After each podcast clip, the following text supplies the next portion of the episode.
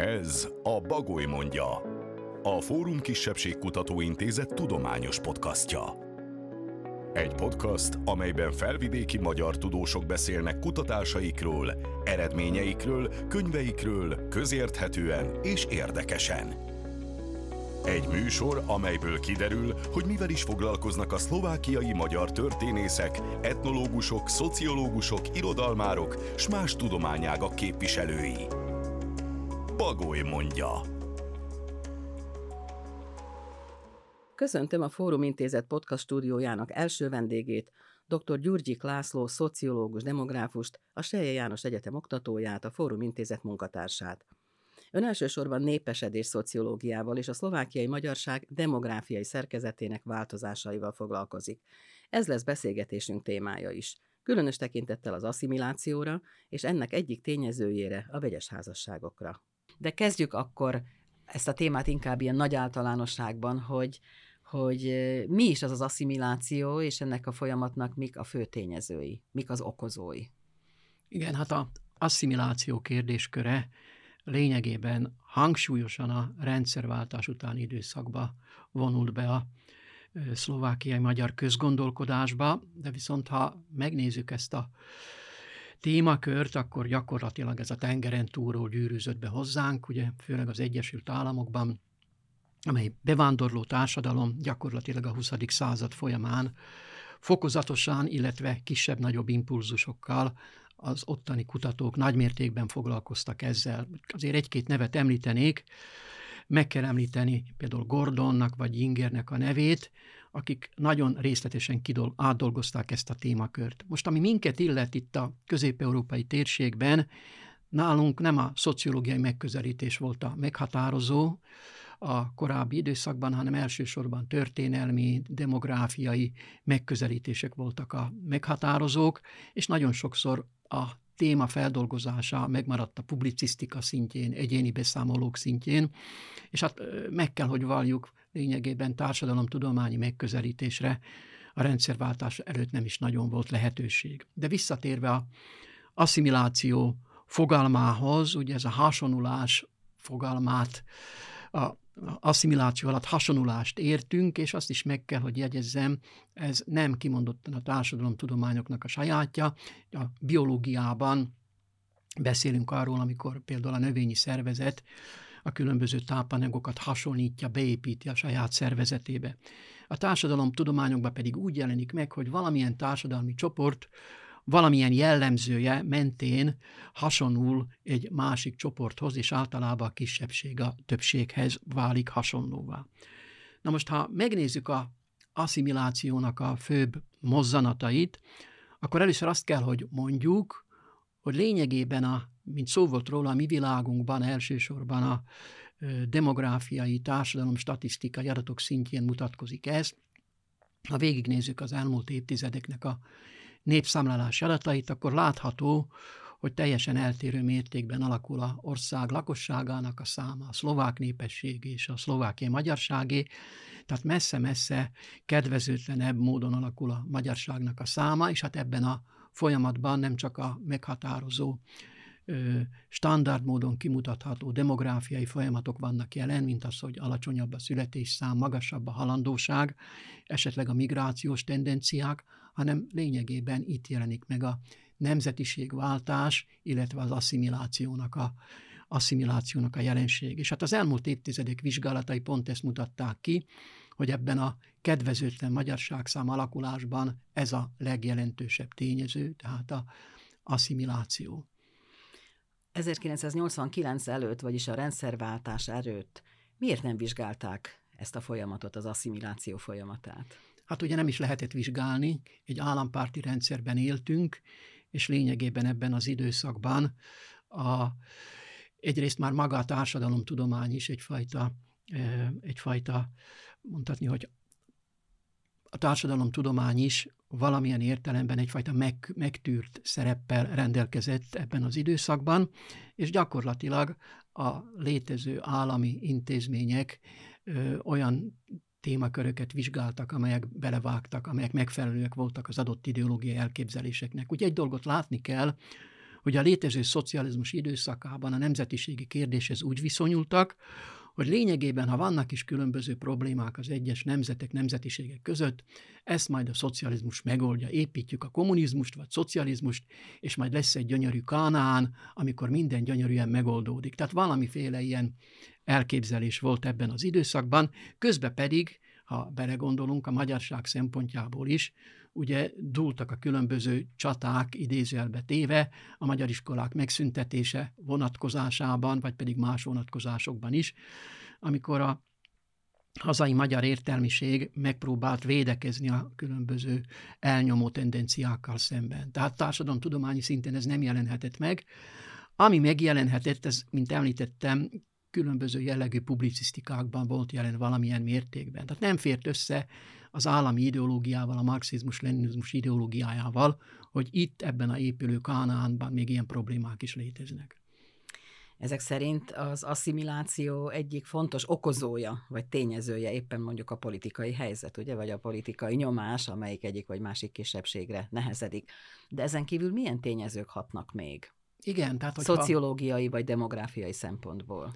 Tehát nézzük meg először demográfiai szempontból a kérdést. Ugye demográfiai szempontból, amikor nézzük a egyes nemzetiségek számának a alakulását, akkor néhány tényezőt kell tekintetbe venni, annak érdekében, hogy lássuk, hogy ez a fejlődés, a népesség szám megfelele azoknak a előfeltételeknek, amelyek kimutathatók voltak. Egyik a születések száma, a másik a halálozások száma, a harmadik pedig a vándorlási különbözet, mert ugye hiába születik meg x számú gyermek, vagy van ilyen is ilyen mértékű halálozás, hogyha esetleg jelentős számban vándorolnak el, ez is csökkenti az adott közösségnek a számát. És itt jelenik meg a képben az asszimiláció, ami ugye csökkenti tulajdonképpen a jelenlévő nemzetiségnek a számát, és hát ennek ugye megvannak az egyes különböző tényezői. Még hozzátennék egy másik szempontot is, ami a utolsó két népszámlálásnál jelent meg hatványozottan, hogy ezeknek a számításoknak a pontosságát vagy pontatlanságát jelentős mértékben befolyásolja az is, hogy a utóbbi két népszámlálás alkalmával nagyon jelentős számban nem vallott be a lakosság nemzetiséget. Tehát 2011-ben 7 a a népességnek nem vallotta be a nemzetiségét, most 5% körül ez az érték. Tehát ha összevetjük két népszámlálásnak adatsorát, akkor ezt is tekintetbe kell vennünk, mert ha csak a deklarált adatokból indulunk ki, akkor igencsak pontatlanok az eredmények. Tehát lényeg, hogy a asszimiláció jelenik meg a rendszerváltás utáni időszakban, mint meghatározó tényező, amely a magyarság számának a csökkenéséhez hozzájárult. Én még az elvándorlással kapcsolatban kérdezném meg önt, hogy ez az elvándorlás, ez azt jelenti, hogy örökre elmennek fiatalok külföldre dolgozni és kint maradnak, vagy áttelepülnek Magyarországra és ott maradnak. Tehát ezeket az embereket, most csak a magyarságra, szlovákia magyarságra gondolok, mi örökre elveszítjük? Vagy pedig, vagy pedig lehet egy olyan feltételezés, hogy esetleg majd visszajönnek, majd hazajönnek. Szerencsét próbálnak, mint hajdanán az inasok, akik elmentek külföldre szakmát tanulni, és hazajöttek. Igen, hát ez egy nagyon jó kérdés, és egy picikét visszamennék a időben, amikor még egy közös államban éltünk, amit úgy hívtak, hogy Csehszlovákia, abban az időszakban volt, egy jellemz, volt jellemző egyfajta belső vándorlás is, hát Szlovákiát egy egységnek tekintjük. Zárójelbe teszem, hogy a statisztika külön kezelte a cseh és a szlovák adatokat, hogy folyamatosan évről évre néhány száz magyar, több néhány száz magyar távozott Csehország irányába. Gondoljunk bele, hogy elég sokan ott tanultak egyetemeken, párkapcsolat, jobb munkahely, jobb életkörülmények kapcsán ott ragadtak, hogy így fejezzem ki magam, és hát ezek általában már nem tértek vissza. Ugye azban a idézelbetett régi szép időben lényegében vasfüggöny volt itt a mi térségünkben, ahova mozdulni lehetett, az gyakorlatilag Magyarország, tehát a magyar-szlovák, akarom mondani, a magyar-magyar házasságok, Magyarországra történő költözés, áttelepülés volt jelen, mint egyfajta lehetőség, de ez viszont viszonylag kevés számú személyt érintett, és aztán utána voltak nem kis számban olyanok, akikre azt mondhatjuk, hogy szakadt a drót, és távoztak a országunkból, és mentek nyugatra. És itt megemlítenék egy több lényeges mozzanatot, ha hosszabb időszakra visszamegyünk. Ugye hát az egyik ilyen időszak a háború utáni szomorú események, a lakosságcsere, deportálások, kitelepítések időszaka, amikor több tízezer fővel csökkent már ebből kifolyólag a magyar lakosságnak a száma, ugye 80 ezer fő volt a lakosságcserére kényszerítettek, mintegy 30 ezeret deportáltak, a reszlovakizáció pedig lényegében ugye azt jelentette, hogy hát maradtak ezek a személyek itt, de közben megváltoztatták a nemzetiségüket, tehát egy lelki elvándorlás érintette egy részüket. Aztán a másik mozzanat 1968, országos statisztika 150 ezer személyről beszél, akik elhagyták a szovjet csapatok bevonulása után a országot, és ha ennek a Szlovákiára első részét vesszük a 50 ezer fő durván, akkor ebbe is nagyon jelentős számba voltak magyarok, és ha belegondolok, biztos mindannyian tudnánk felsorolni baráti, rokoni, ismerősi köreinkbe olyanokat, akik Kanadába, Ausztráliába vagy másút kötöttek ki. És aztán később már a 80-as években, 70-es években rendszeresen lehetett hallani olyan esetekről, hogy valaki egy csedok vagy Tatratúr utazás keretén belül már nem tért vissza, sokszor egész autóbusz maradt kint külföldön, és hát ebbe is jelentős számba voltak ott szlovákiai magyarok. Tehát ez volt a másik út, hogy, vagy következő út, ami révén csökkent a magyarság száma a migráció révén. Ön az előbb említette, hogy a, az utóbbi népszámlálások idején 7%-nyi, illetve 5%-nyi ember nem vallotta be a nemzetiségét. Vajon miért nem? Ez egy nagyon jó kérdés, és most nehogy félre érthető legyen, amit mondok, de a demográfusoknak könnyebb dolga volt bizonyos értelemben a kommunista érában, ott ugye minden parancsra történt, mindenkinek ki kellett mindent tölteni, tehát ott nem volt választás. Ma pedig a polgár dönthet úgy, hogy milyen kérdésekre válaszol, illetve milyen kérdésekre nem. Illetve, pontosítom, az utolsó népszámlálásnál már másképpen alakultak az események, de erről esetleg később.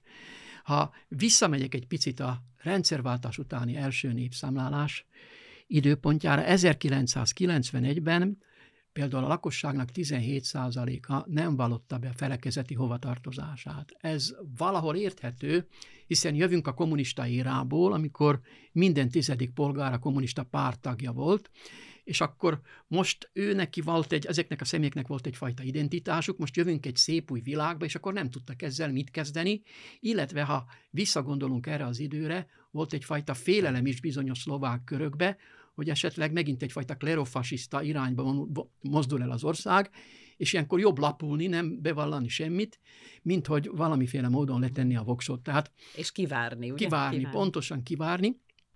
És hát ez tíz évvel később már teljesen másképpen nézett ki, hiszen végül is nem következtek be semmilyen irányú események, akkor már a lakosságnak csak egy sokkal kisebb töredéke nem válaszolt erre a kérdésre. Vagy másik kérdés, ami ebben az időszakban megjelenik. Például a 2001-es névszámlálásnál a lakosság 20%-a nem adta meg a foglalkozását. De hát ennyi volt a munkanélküli akkor.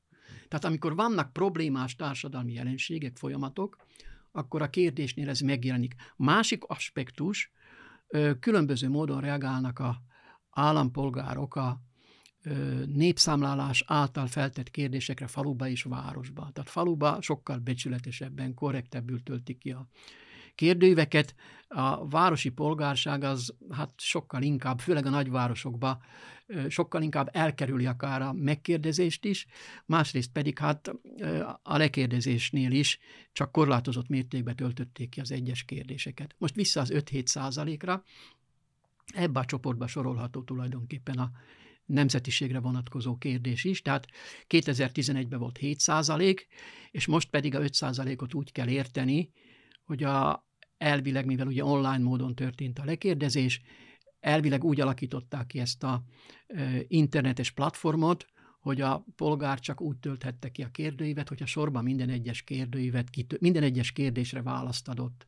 Ennek ellenére, és hát ezt a technikusoknak kellene megmagyarázni, hogy mégis hogyan lehetséges, hogy például a anyanyelvre vonatkozó kérdésnél talán 3 kal magasabb volt a nem válaszolók aránya, mint a nemzetiségre. De ugye mi akkor annak idején figyeltük az eseményeket, és sokszor a mikor elkezdődött a népszámlálás, egy-két-három nappal később még bele kellett avatkozni a folyamatba, mert nagyon sok rejtett hiba, hibára derült fény ebben az időszakban. Tehát hozzá tartozik ez a lekérdezéshez, hogy egyszerűen valamiféle módon az emberek ilyen olyanokból nem válaszolnak ezekre a kérdésekre. És akkor a szakemberek, akik kiértékelik például ezeket a kérdőíveket, vagy, vagy értékelik a népszámlálási adatokat, nem jutnak nem egészen pontos adatokhoz, mondjuk egy demográfus, vagy akár egy szociológus, akkor ott feltételezésekkel is kell dolgozni, ugye? Így van.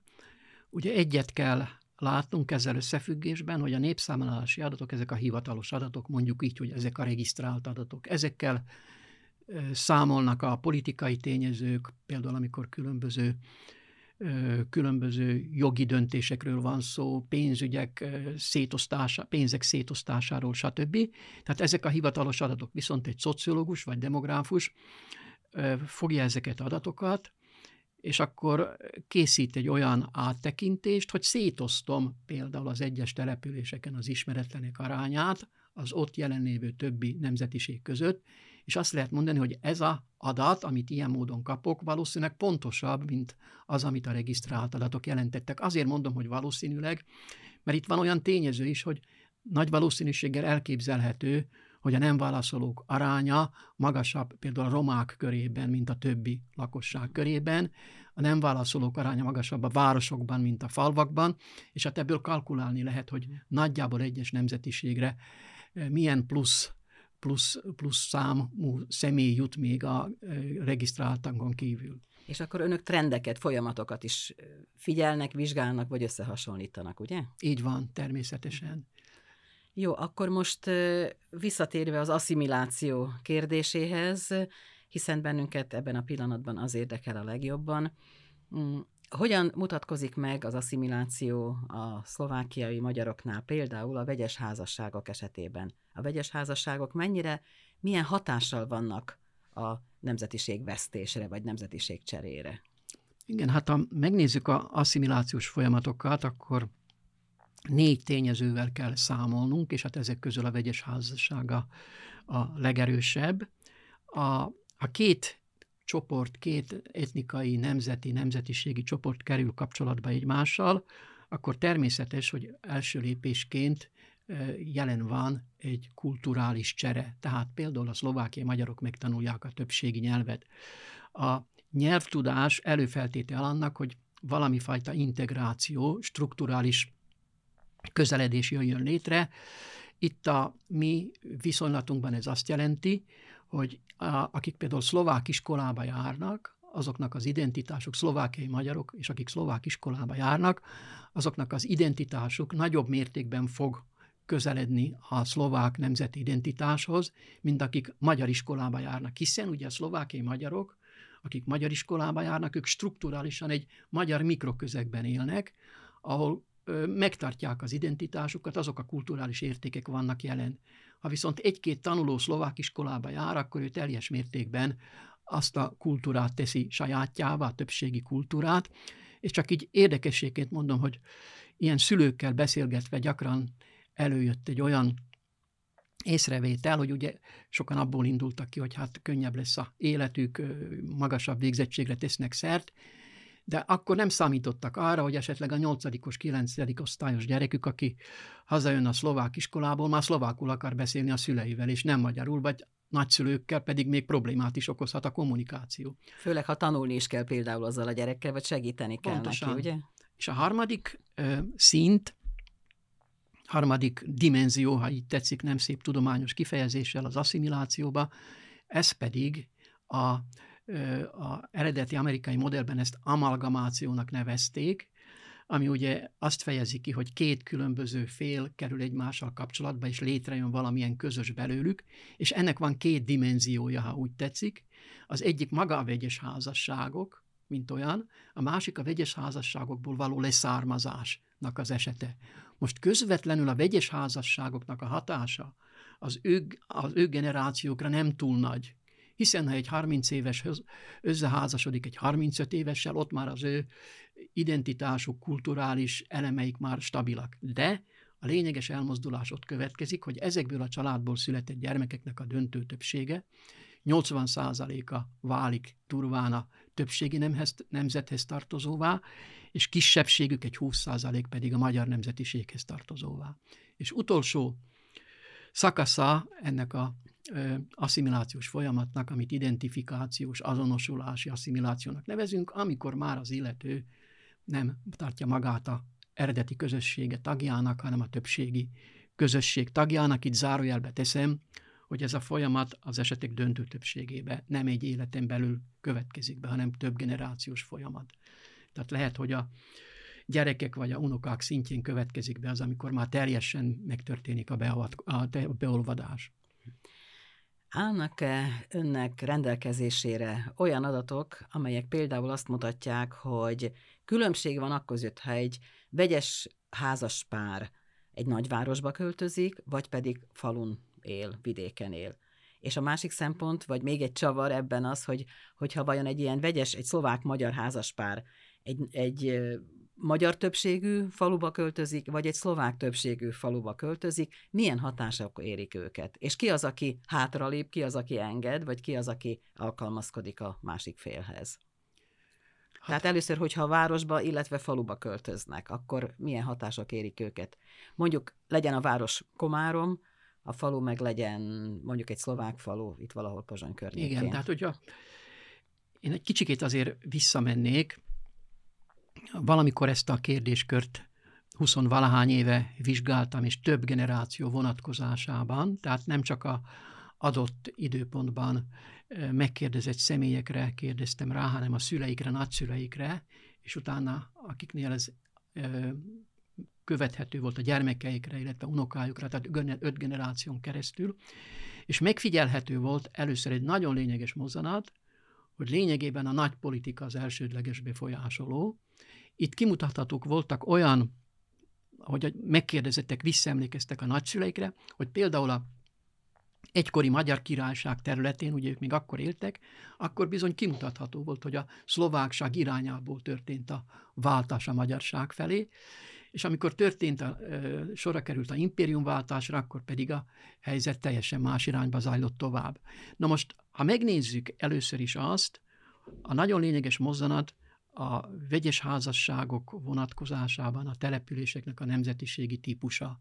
Tehát egy homogén típusú településen, vagy pedig döntő mértékben magyar többségű településen, egy magyar fiatal egy szlovák fiatalal házasodik össze, aki esetleg oda költözik, akkor a esetek nagy, so, esetek nagy részében sokkal nagyobb esély van arra, hogy egy kiegyenlítettebb kapcsolat jön létre a kettőjük között.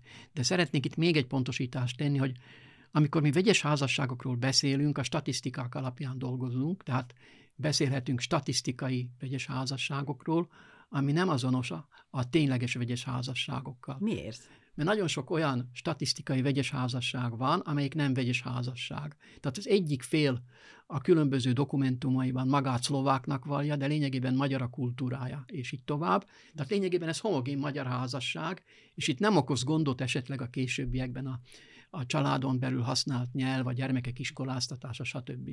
Tehát van egy ilyen opció, és vannak a tényleges, mondjam így, hogy kemény vegyes házasságok, ahol a két fél kapcsolata úgy alakul, hogy csak a kisebbségi fél az, amelyik elsősorban alkalmazkodik a többséghez, hiszen a többség nem is tud magyarul. Van egy lényeges mozzanat a vegyes házasságoknál, hogy például valamikor, még a 60-as években, ha egy szlovák fél költözött egy magyar faluba, az volt a tapasztalat, hogy megtanult magyarul. És itt csak megemlíteném, hogy Sándor Anna egyik munkájában, amely kolonnak a ilyen nyelvi vonatkozásai dolgozta fel, ő mutatott rá, hogy érkeztek a vők, és ugye beköltöztek a menyasszonynak a településére, és akkor még természetesnek vették, hogy valamilyen szinten elsajátítják annak a településnek a nyelvét. És ez valamikor 60-as évek végétől, 70-es évektől már nem így működik. És vajon miért? Hát a politikai a... helyzet miatt, vagy... Valószínűleg ez egy, ez egy sokrétű, sokrétű mhm. tényező, és most tényleg itt csak ötletelni tudok, Egyrészt abban az időszakban már egyre kevesebben lettek azok, akik helyben dolgoztak. Ugye valamikor még a 50-es, 60-as években nagyon sokan dolgoztak a szövetkezetekbe, tehát a munka, a család, ez egy térbe zajlott. És hogyha már egyszer elkezdtek járni a nagyvárosba, történetesen Nyitrára, akkor már az életterüknek a egy része szlovák közegbe zajlott, és úgy érezték, hogy ő nekik ez már nem annyira fontos, hogy ott ezt elsajátítják, sőt, ugye megjelent az is, hogy egy elvárás mutatkozott, hogy igen, ő, aki beköltözött, hát akkor akik helybeliek, akkor ők beszéljenek vele szlovákul is. Tehát ez a munkahely hatása tulajdonképpen. A munkahely hatása ugye? egyik vonalon, és a másik pedig hát ugye a modernizáció, ezek mind-mind előmozdították ezeket a, ezeket a kérdéseket. Mint demográfust kérdezném meg, hogy a, a nemekre lebontva hogyan érvényesül a nemzetiségváltás? Tehát, tehát mindig a nő az, aki, aki megadja magát, aki otthagyja a nemzetiségét és alkalmazkodik a férjéhez? Vagy pedig ezt nem lehet azért így általánosítani? Egyet lehet látni, és ezt szintén ennek a vizsgálatnak az alapján mondanám, hogy a korábbi generációk esetében, tehát akik a század elején a két háború között éltek, ott még ez volt a jellemző, hogy a nő váltotta a nőnek a nemzetisége, nemzeti közösséghez tartozása változott nagyobb mértékben az idők folyamán, mint a férfiaké, de napjainkban ez már egyre kiegyenlítettebbé válik. Tehát ez már egyre kiegyenlítettebbé válik, és még egy dolog, hogy inkább meghatározóvá válik a település típusa. Tehát az, hogy milyen településre költözünk. Hogyha szórványba költözik valaki, Beszterce, Zsolna, stb., és ugye pár ezer szlovákiai magyar ott is él, ott teljesen egyértelmű, hogy a hasonulás egyértelműen a többségi terület irányába zajlik. És hát ha annak a térségnek nézzük meg a házasodási statisztikáját, ott szinte gyakorlatilag magyar-magyar házassággal nem találkozunk, amit mondjuk egy-egy évben megkötnek, hanem csak a vegyes házasságok jelennek meg. És még mondjuk a csalóközű településeken sokkal kisebb az aránya a vegyes házasságoknak. De azért van ott is. Természetes, hogy van, és Ugye előbb szóba került Pozsony, hát Pozsonyban körülbelül kétharmada a magyar felek körülbelül kétharmada köt vegyes házasságot, tehát igen magas értékű ez a szám. És tehát úgy lehetne mondani, hogy minél inkább egy adott település vagy egy adott járás magyar lakta, annál kisebb a vegyes házasságoknak az aránya azokon a településeken. Ami logikus is valahol, mert ha belegondolunk, végül is kell egy fizikai tér a párkapcsolatoknak és hogyha nincs azonos nemzetiségű partner a környéken, akkor sokkal Igen. nagyobb az esély a többségi partnerrel kötött házasságnak. Megállítható-e a vegyes házasságok okozta asszimiláció? Vagy pedig ezt el kell fogadni, mint egy visszafordíthatatlan tényt? Hát megállítani nem lehet, lassítani lehet különböző technikákkal, különböző eljárásokkal, hogyha úgy tetszik.